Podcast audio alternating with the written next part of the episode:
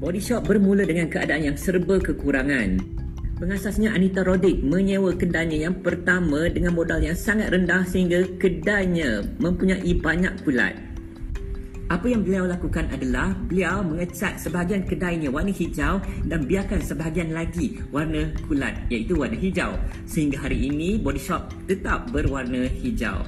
Dalam memulakan perniagaan memang kita tak banyak modal tetapi kan be kreatif, be inovatif, mulakan dengan apa yang kita ada. Mulakan dengan kecil tetapi mempunyai visi, matlamat, cita-cita yang lebih besar lagi. Boleh tak macam tu?